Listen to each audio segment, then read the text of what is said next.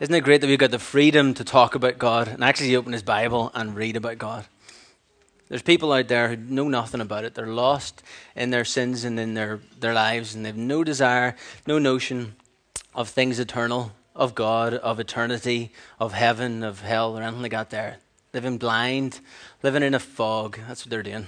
But it's great that we can gather around His Word and we can share, share our relationship with the Father. Tonight I have loads of pages of notes, and it's not because uh, I was going to give them to Clifford to read, uh, because I wrote them quite big. Uh, uh, it's because just to remind me. So tonight uh, I want us to turn in the Bible to Isaiah. It's in the Old Testament. I'm sure you all know Isaiah chapter 40.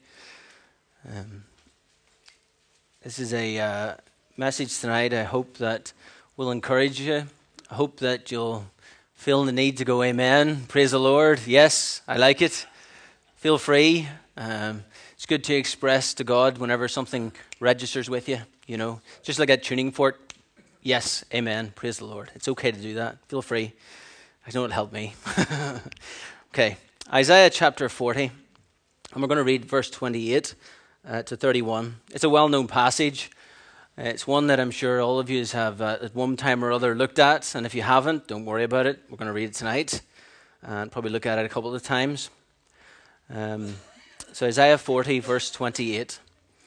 It says, Hast thou not known, hast thou not heard, that the everlasting God, the Lord, the creator of the ends of the earth, fainteth not, neither is weary? There is no searching of his understanding. He giveth power to the faint, and to them that have no might he increases strength. Even the youth shall faint and be weary, and the young men shall utterly fall. But they that wait upon the Lord shall renew their strength. They shall mount up with wings as eagles. They shall run and not be weary, and they shall walk and not faint. Praise the Lord. It's a great passage, isn't it? I can remember one time at a youth group speaking on this verse, uh, this passage, and I actually said it. Uh, I described it as the, by saying God never goes dope because he never there's no searching of his understanding. Nothing takes him by surprise. But tonight I want to look at a wee bit of a different aspect to this, and that is the eternal God. There in the first part of it. You know, we're fascinated by eternity. We're fascinated as individuals, whether you're in the West or you're in foreign parts of the world. We're fascinated by endlessness, agelessness, uh, this idea of being immorta- immortal. You know, we watch movies, I can mention a bunch of them, anything from vampire movies to Highlander to whatever. There's Greek mythology filled with uh, ideas of immortality and living forever. Uh, even the Irish legends as well, Tír na nÓg, the land of the eternal youth. It's all about living forever. And there's that notion, there's that something in us that craves eternity, that craves to last forever. It actually says in Ecclesiastes, uh, Ecclesiastes 3, that um, God has set eternity into their hearts. He set that notion in us. Something in us when we were young, especially, we get this idea that we're going to live forever. We're going to do everything we can do. We're going to live for and do everything. We'll never think we're going to get old. You never think we're going to get a mortgage. You never think you're going to settle down. You never think that you're going to go grey and bald. You never think it, but it happens. It's a fact of life. Our books, our TV, our movies, our mythologies, all filled with the idea of everlasting, eternal. You know, they used to talk about the everlasting battery, the everlasting light bulb, and the everlasting gobstopper. Uh, I thought that was funny. um, I was going to give you a description of heaven, but the truth is, the only place you ever read about heaven is in the Bible. The only time you ever read about things eternal is from the Word of God.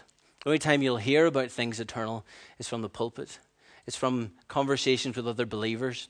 Anytime you talk about God, you talk about the Father, you talk about things like that there, that's an eternal conversation. It's a conversation that'll stick with you. There's something in that that you can pick up and you can carry for the rest of your life. You'll have other conversations about things which are trivial. That's fine. You can do that, yeah, of course. But they don't last at the end of the day, only that which is done for Christ will last. Only that conversation about God, conversation about Christ, will be something that lifts you up. And you never know, the slightest thing, the smallest part of a conversation can be the thing that turns it for someone. It's something that, that God uses to stir up at another time and bring back to their remembrance. Um, you know, all these times you hear about, uh, eternity and you hear about uh, never ending and that type of thing, it's an exercise of the imagination. All these people, they, they imagine what it could be like, but the Bible's the only source. And the Bible is eternal, it's lasted centuries. People have tried to burn it and destroy it, discredit it, discount it, and write it off, but it's never ever changed. The Word of God is good and it's true. I think the thing that, that perhaps fascinates us most about eternity is the fact that we live in a corrupted world. We live in a world that is falling apart, a world that has flaws. I mean, the roof leaks, the, the gas pipes stop working, you know, uh, a car breaks down, um, the motorbike breaks down, um, you, you, your shoes wear out, uh, your body fails, you, are not as strong as you used to be. Of course, that doesn't apply to anyone in the front row here or the back row.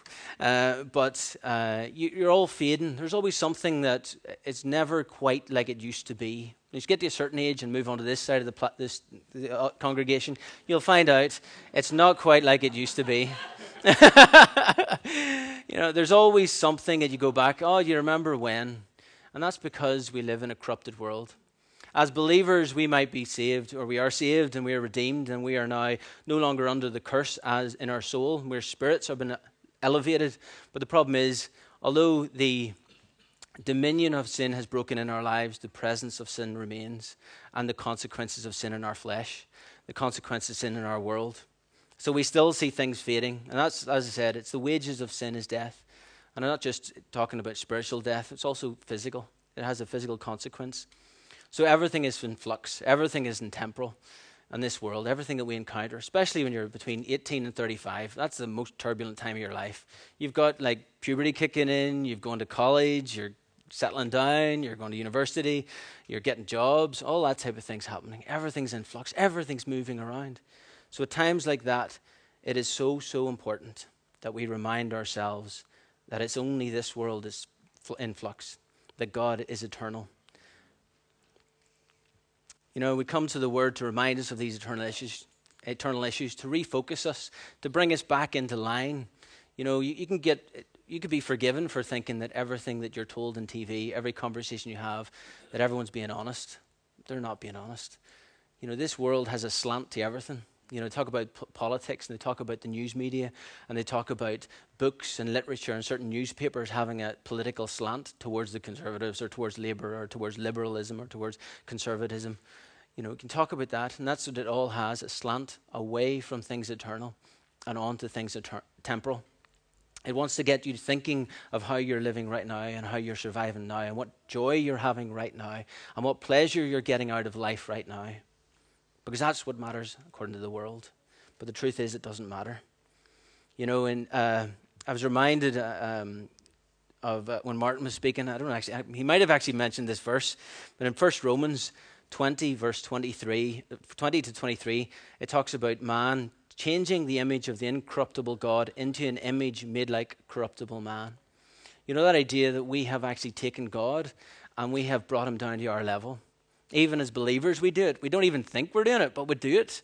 We actually think of God in our terms rather than in His terms. And in uh, um, can, you, can you imagine? You know, we think of when they're making God in their terms that they're carving something, or that they're polishing something, or they're painting something, and that's fair play. Some people do that. But the other thing is we take other things in our lives. We take our favorite actor, our favorite TV star. We take our favorite books. We take our favorite uh, place to go to, Starbucks it could be. We take things like that and we elevate them in our lives as places of importance and places of value, and they're all temporal at the end of the day. Even though we don't make idols, we still bring God to our level. You know, we think of God sometimes and we think, you know, He healed me once. He can't heal me again. He did this for me once got me a job once. He can't do that again. He did it once. He doesn't do that anymore. We think of God in terms of what he did once and he can't do again. We do it with subtly, sometimes without even thinking. But the God who wrote the Bible, the God who changed our lives, can continue to change our lives. The God who redeemed us from sin can redeem us from terrible situations we might find ourselves in. I found a situation in my work where uh, a couple of years ago my company wanted to get rid of me.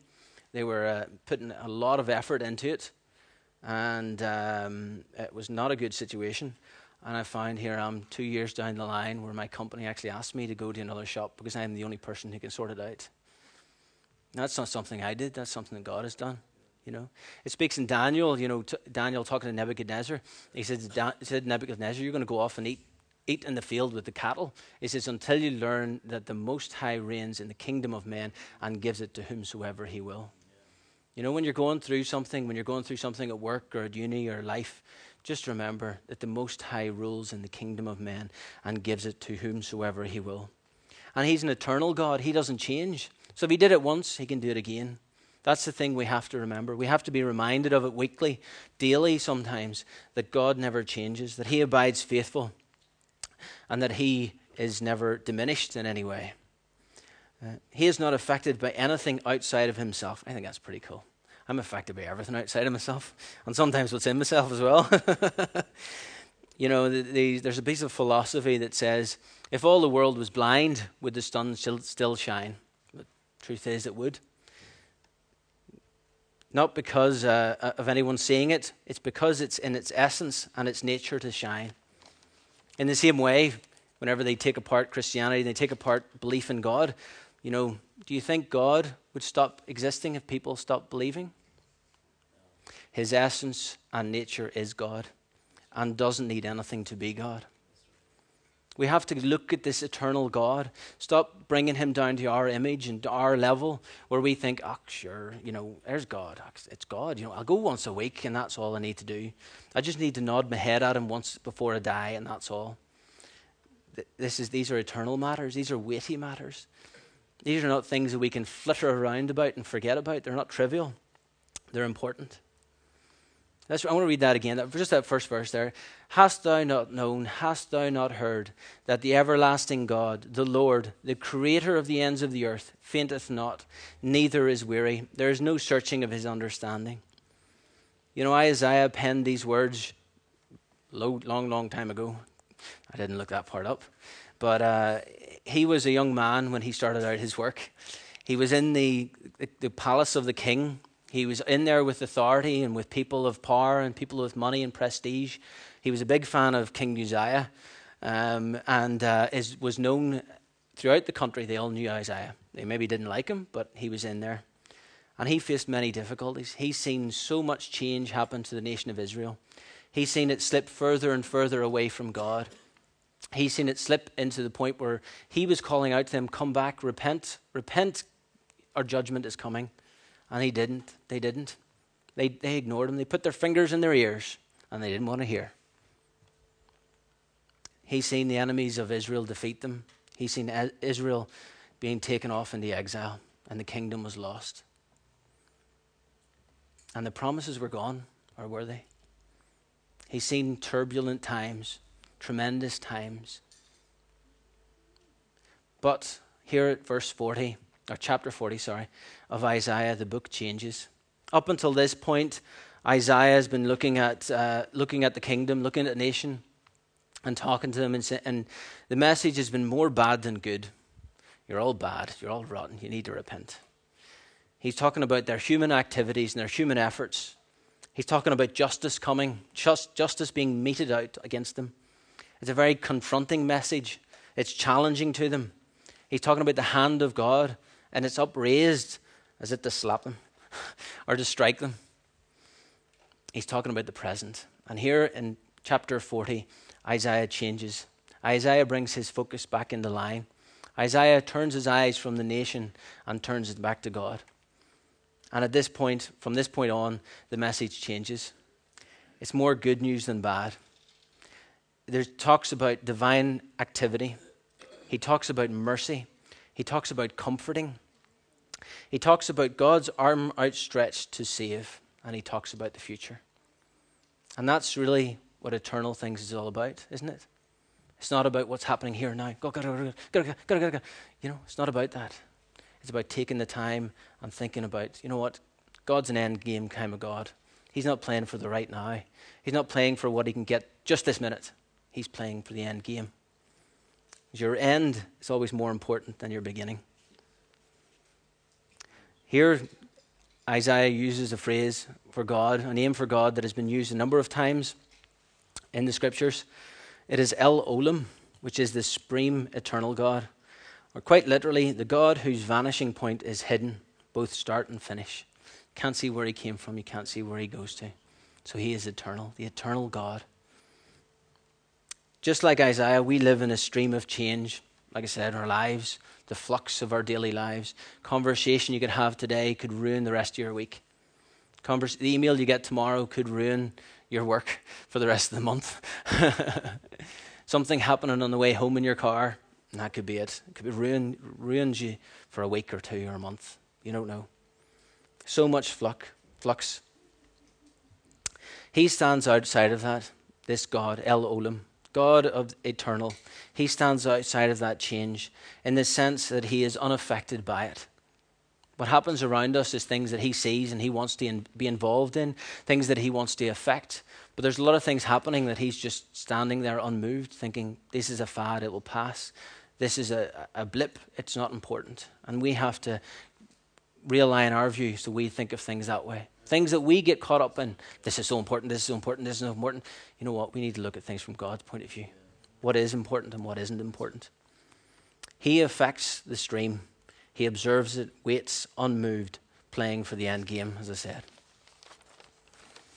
You know, throughout time, throughout history, there's been many kingdoms and nations that have risen. I'm talking this week uh, to Sharon there about um, uh, Constantinople and Istanbul. I'm fascinated. It's one of the cities I would love to visit. You know, uh, with the rise of Islam and the sweeping across uh, the Middle East and into North Africa and that type of thing, uh, it looked like you know the world was being swept away, and uh, Constantinople fell, which was a great capital for uh, Christendom. It was a great capital of learning and of education. It used to be where it's where Constantine the Great established the city, and everyone went, "Oh, this is terrible. This is wild." But God sees the end from the beginning. God's got a bigger plan sometimes. It was thanks to the fall of Constantinople and all these Christians running out of the city, taking with them Bibles and taking with them old uh, manuscripts, taking with them old artifacts that started the Renaissance, which started the Reformation. So I thank God that Constantinople fell. You know, you have to see things in a bigger way sometimes.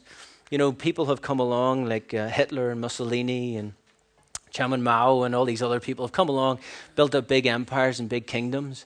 Even thinking of Rupert Murdoch and uh, on the newspaper tycoon and all that type of thing. They come along, express their power, their authority, their might, and they're gone tomorrow. At the end of the day, when everything has settled, when the dust has settled, only God remains unchanged, unmoved, because He is the God of eternity. He is the eternal God. We've seen the rise of our heroes and our villains. Villains. I change. I get older. I put on weight. I make bad decisions. I react badly.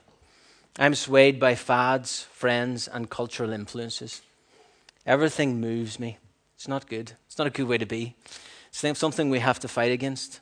Something grabs my imagination, my hopes, my dreams, or my heart, and I chase after it. But God does not change. It's a truth that we need to come to that God doesn't change. No matter what you go through in life, no matter what you go through in uni, no matter where you have been taken to by this world, God does not change. His hand is still extended in love, His hand of forgiveness. He still waits for us all to come back to Him. You know, the, the image there, you could almost, you could look at the end of that there passage, uh, Isaiah th- verse 31 there of Isaiah 40. Uh, it talks about them mounting up with wings as eagles. They run and not, wa- run and not be weary, and walk and not faint. You could look at that in a way as people who are being chasing after things. When you first get saved, sometimes you're full of enthusiasm and you're full of, oh, he's a brilliant reader, he's a brilliant preacher, he's a brilliant writer, he's a brilliant, you know, we can, we can all get caught up in things like that.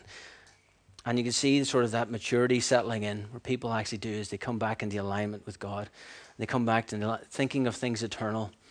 And then by the end of it, they shall walk and not faint. Spurgeon said something along the lines of there's a quiet stillness to people full of God or full of the Holy Spirit. You know, this God that we're talking about tonight, you know, I'm not just, this is not an academic exercise. This God still hears when you call him. He still abides faithful to his promises. He still desires good things for his children. He still makes plans and still opens doors. He does not change. He's opened doors for me in the past, and I've put my neck out at times saying He'll do it again. And that's what He needs us to believe Him when He says that He does not change. Many things that we can look at regarding God's external character, uh, but I want to look at one thing in particular. Now, we're going to go into that area of the service where we start using big words, theological words, old words, okay, people? So bear with us. Write them down, get the dictionary out later. okay, Becky? so we can turn really quickly to um, uh, Psalm 111. Psalm 111. If you've got your Bible with you. And if you don't, don't worry, because I'm going to read it. It's great to know that we serve a God who's eternal, isn't it? When He does something for us, He doesn't become less, He isn't diminished. His love for us isn't diminished by the number of people who come to Him to get saved. He's still got more than enough love for us. He's still got more than enough plans for us. He can make new plans. His plans never change. Psalm 111, verse 1. Let's just read. It says, Praise ye the Lord. I will praise the Lord with my whole heart in the assembly of the, the upright and the congregation. The works of the Lord are great, sought out of all them that have pleasure therein. His work is honourable and glorious, and his righteousness endureth forever. I want to look at his righteousness, the righteousness of God. Now, you might think, oh dear, not righteousness. but uh, it's important that we get a good full view of this word and we get a full view of God and his eternal attributes and eternal qualities. Uh, righteousness and justice are two sides of the same coin and connect to God's holiness. Right, righteousness is right action. Don't think of it necessarily purely as a judgmental thing or anything like that. There it is, but there's also others. It's right action. Who knows he acts rightly? He does what is right. Doesn't do what is right according to someone else's standards. He does what's right according to his own standards.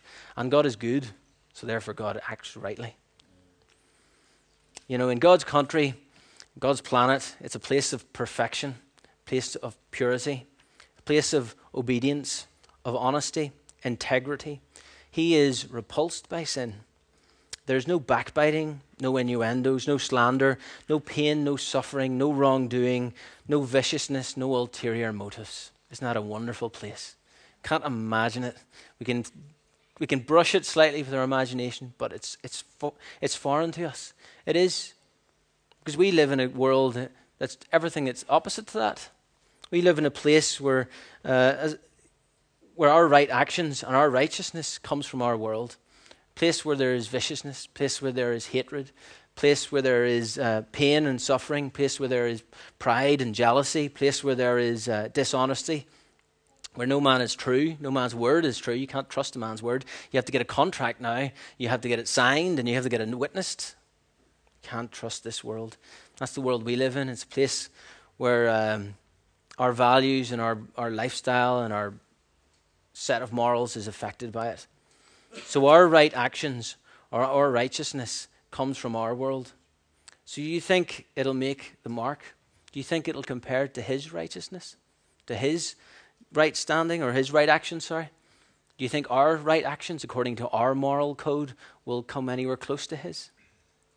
You can see why, the, why they, they, they talk about our righteousness as filthy rags, because it's so, so far from the mark.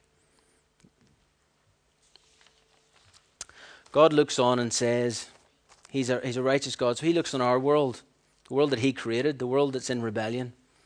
And it's a, it's a wee bit of a horrifying thing. I'm going to say now, I'll have to let you know. Um, Revelation 14 and Revelation 16, God says, The cup of the wine of the wrath, of the fierceness of His wrath, will be poured out. There's a judgment coming. It's part of His righteousness. There's, there's, a, there's a judgment coming. God who is righteous. It also says that in, in Matthew 10, gentle Jesus, meek and mild, actually says this Fear not those who destroy the body, but rather fear him which is able to destroy both soul and body. It's a scary thought. That was from gentle Jesus. I don't think he's gentle. I think he's more of a man's man. I think he says it like it is. I think he's not, not afraid to stand up and say what's right. I think that's a good way to be. I, I could love a God like that. Can you? That was an amen. amen. You know, for salvation and forgiveness to be more than just words that old folks use and to be culturally relevant to another generation, we have to acknowledge His standard. Uh, and they're pretty darn high. In fact, they're unobtainable. Sin is still sin to eternal God. There's no change because of our culture, our circumstances, our philosophy, our personal interpretation of scriptures. Things like that don't change what sin is because God does not change. So, in order for us to take salvation, take the message of God's forgiveness to people, it's not going to make no sense if they don't know that God's righteous. It doesn't make no sense if they don't know that He's holy. So, we got to remind them. It's good to remind in conversations sometimes. I'm not saying you come all get your dictionary out, Becky, and tell them this is what this means and you have to match up to this. I'm talking about telling them that God, He's pure. He comes from a place that we can't even imagine a place of holiness and purity, a place where everyone does what is right. You know, it's not legalism or license that we want to sort of promote from any pulpit. We have to, t- have to find a, walk a very fine path because there's the grace of God is, an, is, a, is a powerful thing. But we have to admit we can't reach his standards, but we can reach Jesus. We can't reach up to his standards, we'll never obtain them. But Jesus offers us his righteousness. He aches to fix a broken world and your broken life. He aches to get involved in every day for you. In that situation where you can't deal with, in that problem you can't face and you've no answer to, He wants to get involved. He eternally doesn't change, so therefore his desire to get involved hasn't changed. You know, I would rather have a God who made me a little afraid and nervous than a laid back hippie God who was happy with my sin and depravity. The God of eternity has written his law in our hearts, and we do have a sense of right and wrong. We can't ignore it, but it's dangerous. That's one of the things that evolutionists and creationists argue over. They talk about, you know, well, where's this moral code? How come we know what right and wrong is? We might not have the finer details the exact same, but there's certain things that every single culture has always agreed on. You know, where does that come from? It's, there's no bi- biological reason for that. That's purely written. God has written it onto your hearts. And it's always good, always good to listen to that. Listen to the voice of God, listen to his promptings. You know, Martin Luther in the movie, if anyone's seen it, um, he came off with a line which, which was based loosely on what he actually said. And he was talking about a theological argument, but this is a good, good argument for us to remember. He said, Unless I'm convinced by Scripture, I'm by plain reason, and not by popes and councils who have so often contradicted themselves. My conscience is captive to the Word of God. To go against conscience is neither right nor safe. I cannot and will not recant. Here I stand, I can do no other.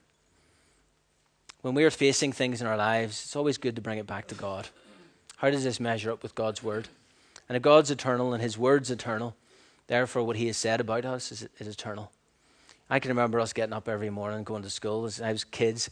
And I can remember we used to have a, my dad prayed with us every morning, stood around in a circle, held hands, the geeks. And uh, I can remember we had a wee, I don't want to say a chant, but it was a wee prayer we always said. Thank you, Lord, that you have made me the head and not the tail. I'm above and not beneath. And it went on from there. I won't, I won't bore you with it, but it went on from there. And you know, there's something about that, reminding ourselves daily what has God said about me? What has He promised me? You have to do that. Because you spend, if you think about it, 24 hours of your day out there, you're spent there being bombarded with He doesn't exist. Your resources aren't enough. His resources aren't enough. You're bringing God down to your level. You know, part of the thing when we did the Christianity Explored course is we found that there's always a question. You can't just read the Bible and not get a question. You know, in the book of Mark, there we've seen, Do you not see? Do you not understand? The question the disciples were continually asked. And that's what we face tonight a question. God asks the question in His Word. How we respond to the questions determines our future, determines our lives. And I'm not just talking eternally, but I am talking eternally. I'm not talking about heaven or hell and that type of thing, but it does apply. It, it counts very much so. But I'm also talking in what we go through in life. You can go through life in a Skoda or you can go through in a Rolls Royce. You can go through dragging along, or else you can remind yourself daily that He is the God who never changes and that He, he abides faithful. And by doing that, that makes life living so much easier. Doesn't necessarily change the actual outcome of your circumstances, but I tell you, It's always better to look up than it is to look down.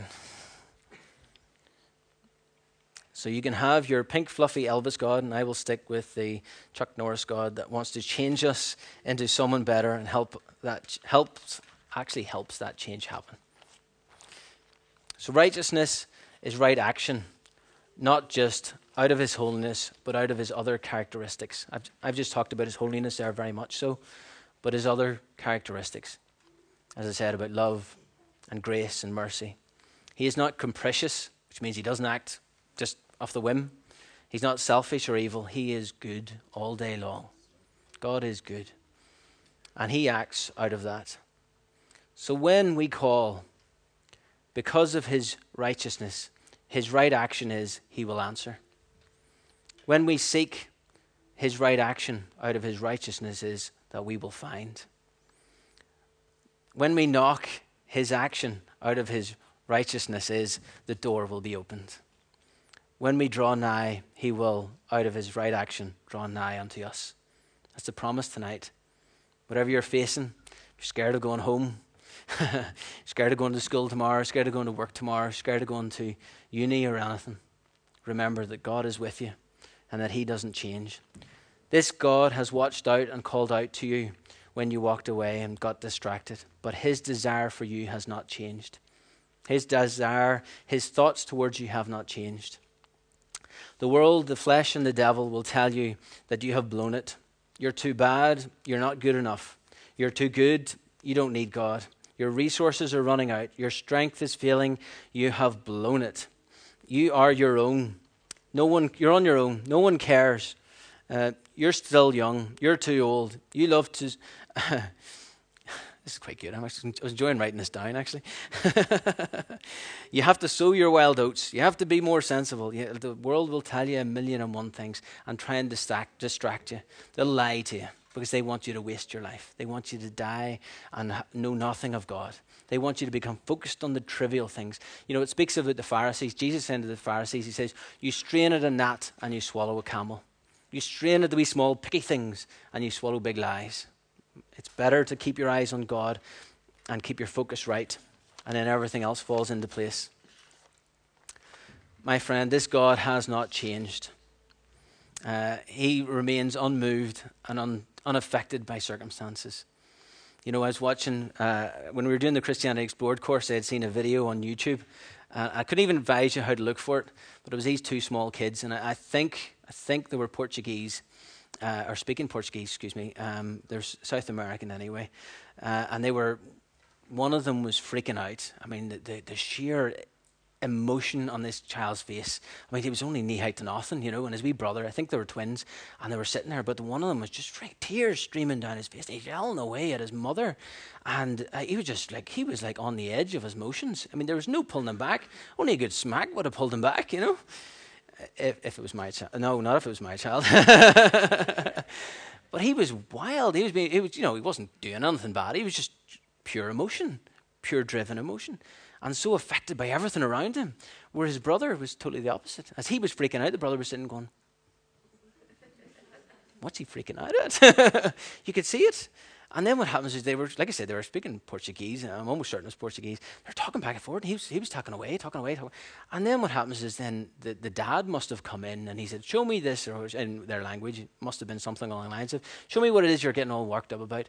And he went, they went, he sort of stopped crying because the dad had spoke, and they walked over to the corner and they went, they got down on his haunches, and there was a bug. It was like a wee ant or something, and it was dead already. And he was like, looked at it, and he looked at the dad, and he looked at it, he looked at the dad, and he went, ah! And the other brother sat there just looking. What? It's a bug and it's dead. You know. That's like that's like things people in this world. It's like us, aren't we? Blown around. Our emotions are up and down and round and round. But you know, there's something of eternity that makes us still and quiet. It makes us sit back and look at the big picture. Look at the end game. So what are you facing tonight? What do you face tomorrow? What do you face next week? What problem do you think is going to arise? Has there been a train wreck in your past? Is there a promise of a train wreck in your future? I can tell you tonight that God does not change. The God who's helped us once will help us again. The God who gave us promises is abides the faithful to ensure that those promises come about. You know, we sing the words, but do we let it get into our hearts and into our minds? It's important that we know what we're saying and we know what we believe. Take it to the God who does not change. He abides faithful. Our resources, our abilities all come to an end. Everything that we can do. As you get older, you'll find this out.